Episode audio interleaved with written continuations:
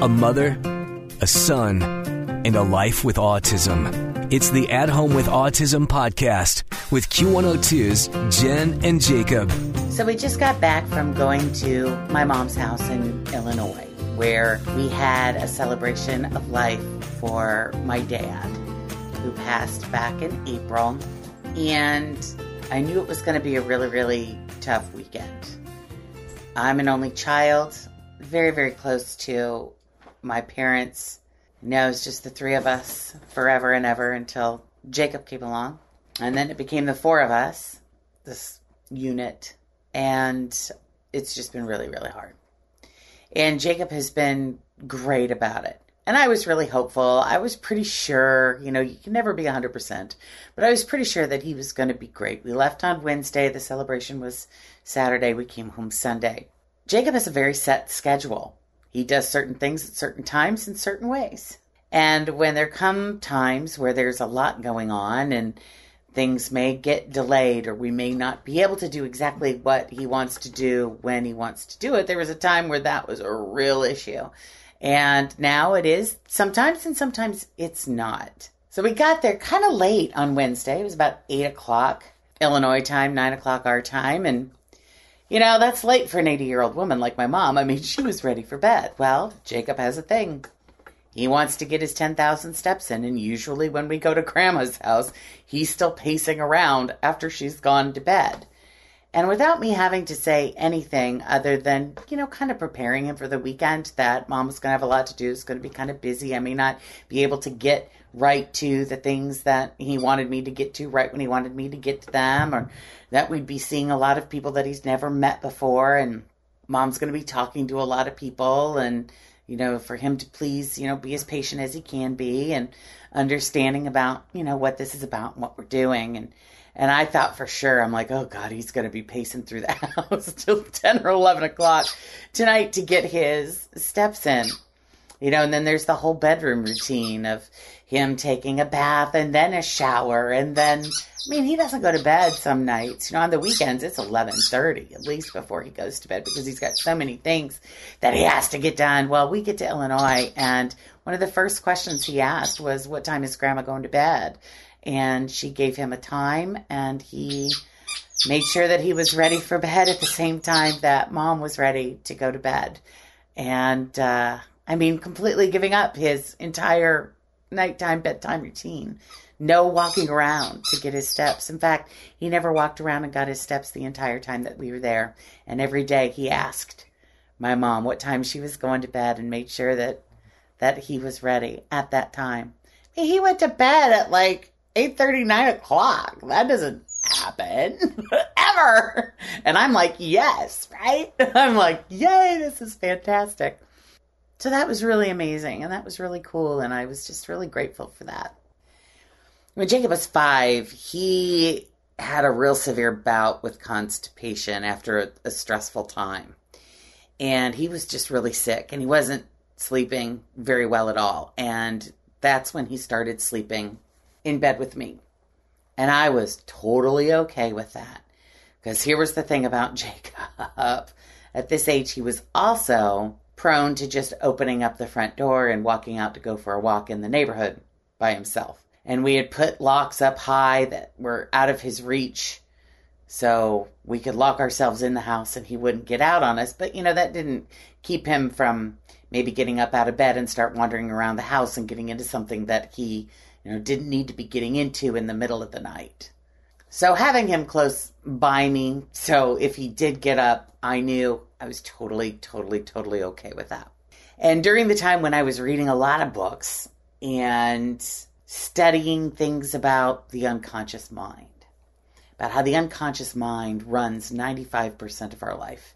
I mean, it runs all of the systems in our bodies. We don't have to think about breathing. We don't have to think about our heart beating. It just goes.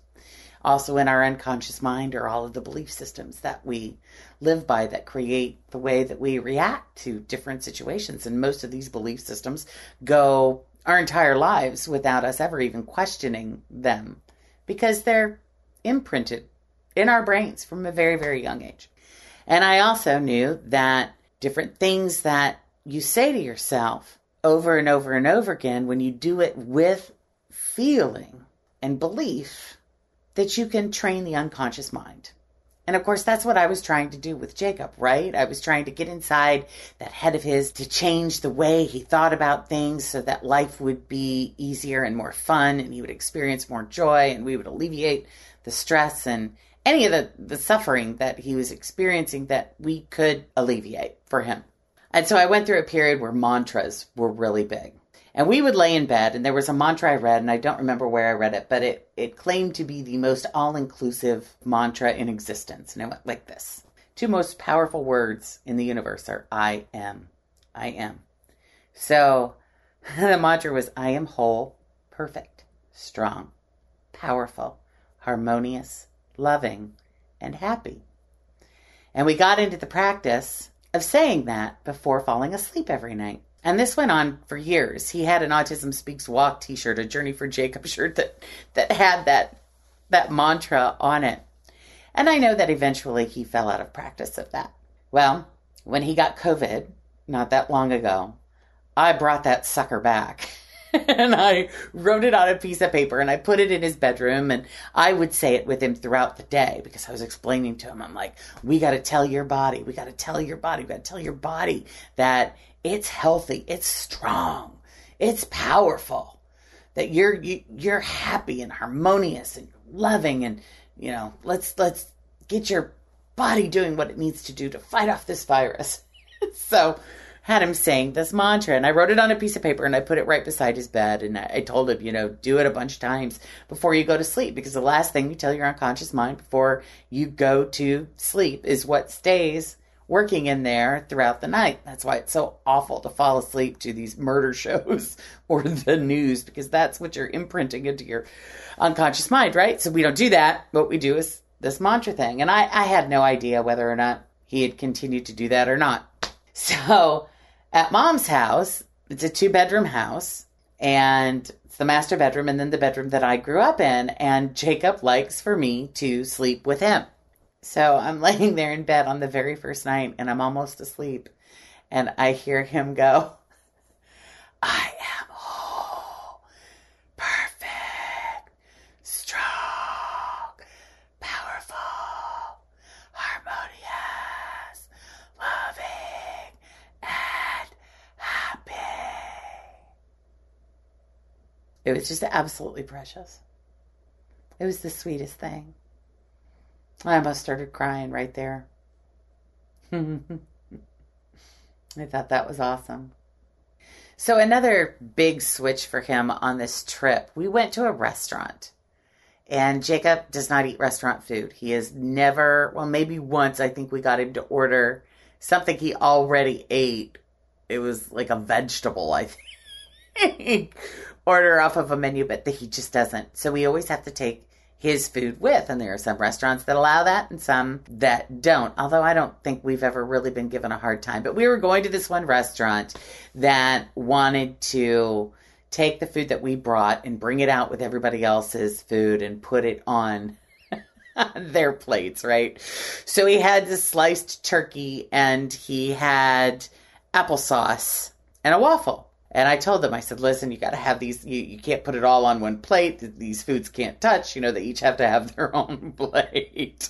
and I'm like, oh, this is going to be interesting. So it comes out and he's just kind of looking at it like, what the hell? I don't know if he's ever even seen applesauce not in the little cup. So the applesauce was actually in a little bowl. And we're sitting there. it's me and my mom and Jacob and a lifelong friend, a, guy that was actually in my parents' wedding 55 years ago. The four of us are sitting at a table and we're there with a bunch of mom's friends.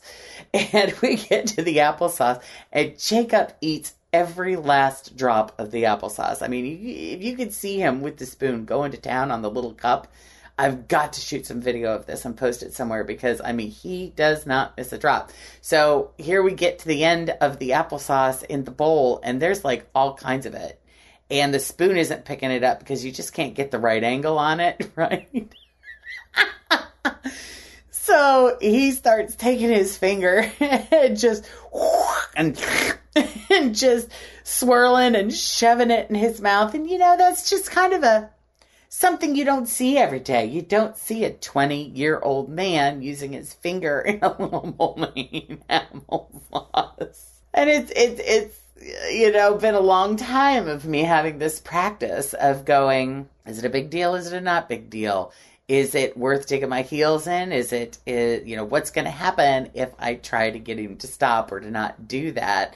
And I just kind of knew that if I tried to say, you know, just leave the applesauce, no, that that's just it's it's just not.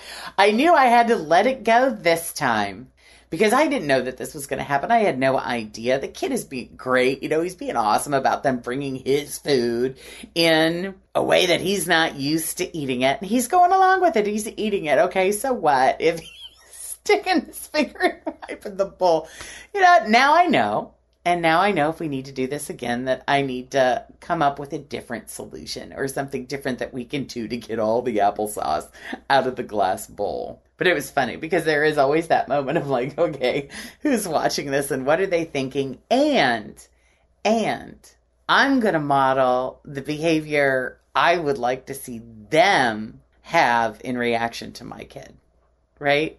If I start acting like, oh my God, that's so gross, stop it, eh, other people are going to be more likely to go, oh my God, that kid's disgusting. But if I'm sitting there and I'm laughing and I'm going along with it, because is it a big deal? No, in the big picture of things, who cares? Who cares? And if you care, oh my God, settle. Just settle. so, so yeah, I mean, he, he did that. But, you know, there is that moment still after all these years of me practicing because, you know, that's hardwired in me. Very very much so hardwired. Comes from living in a small town but i think it's a belief system that a lot of people are taught when they're very very young that what other people think matters right? You don't want people thinking this of you. You don't want them to think this of you. Behave this way because you don't want them to think that.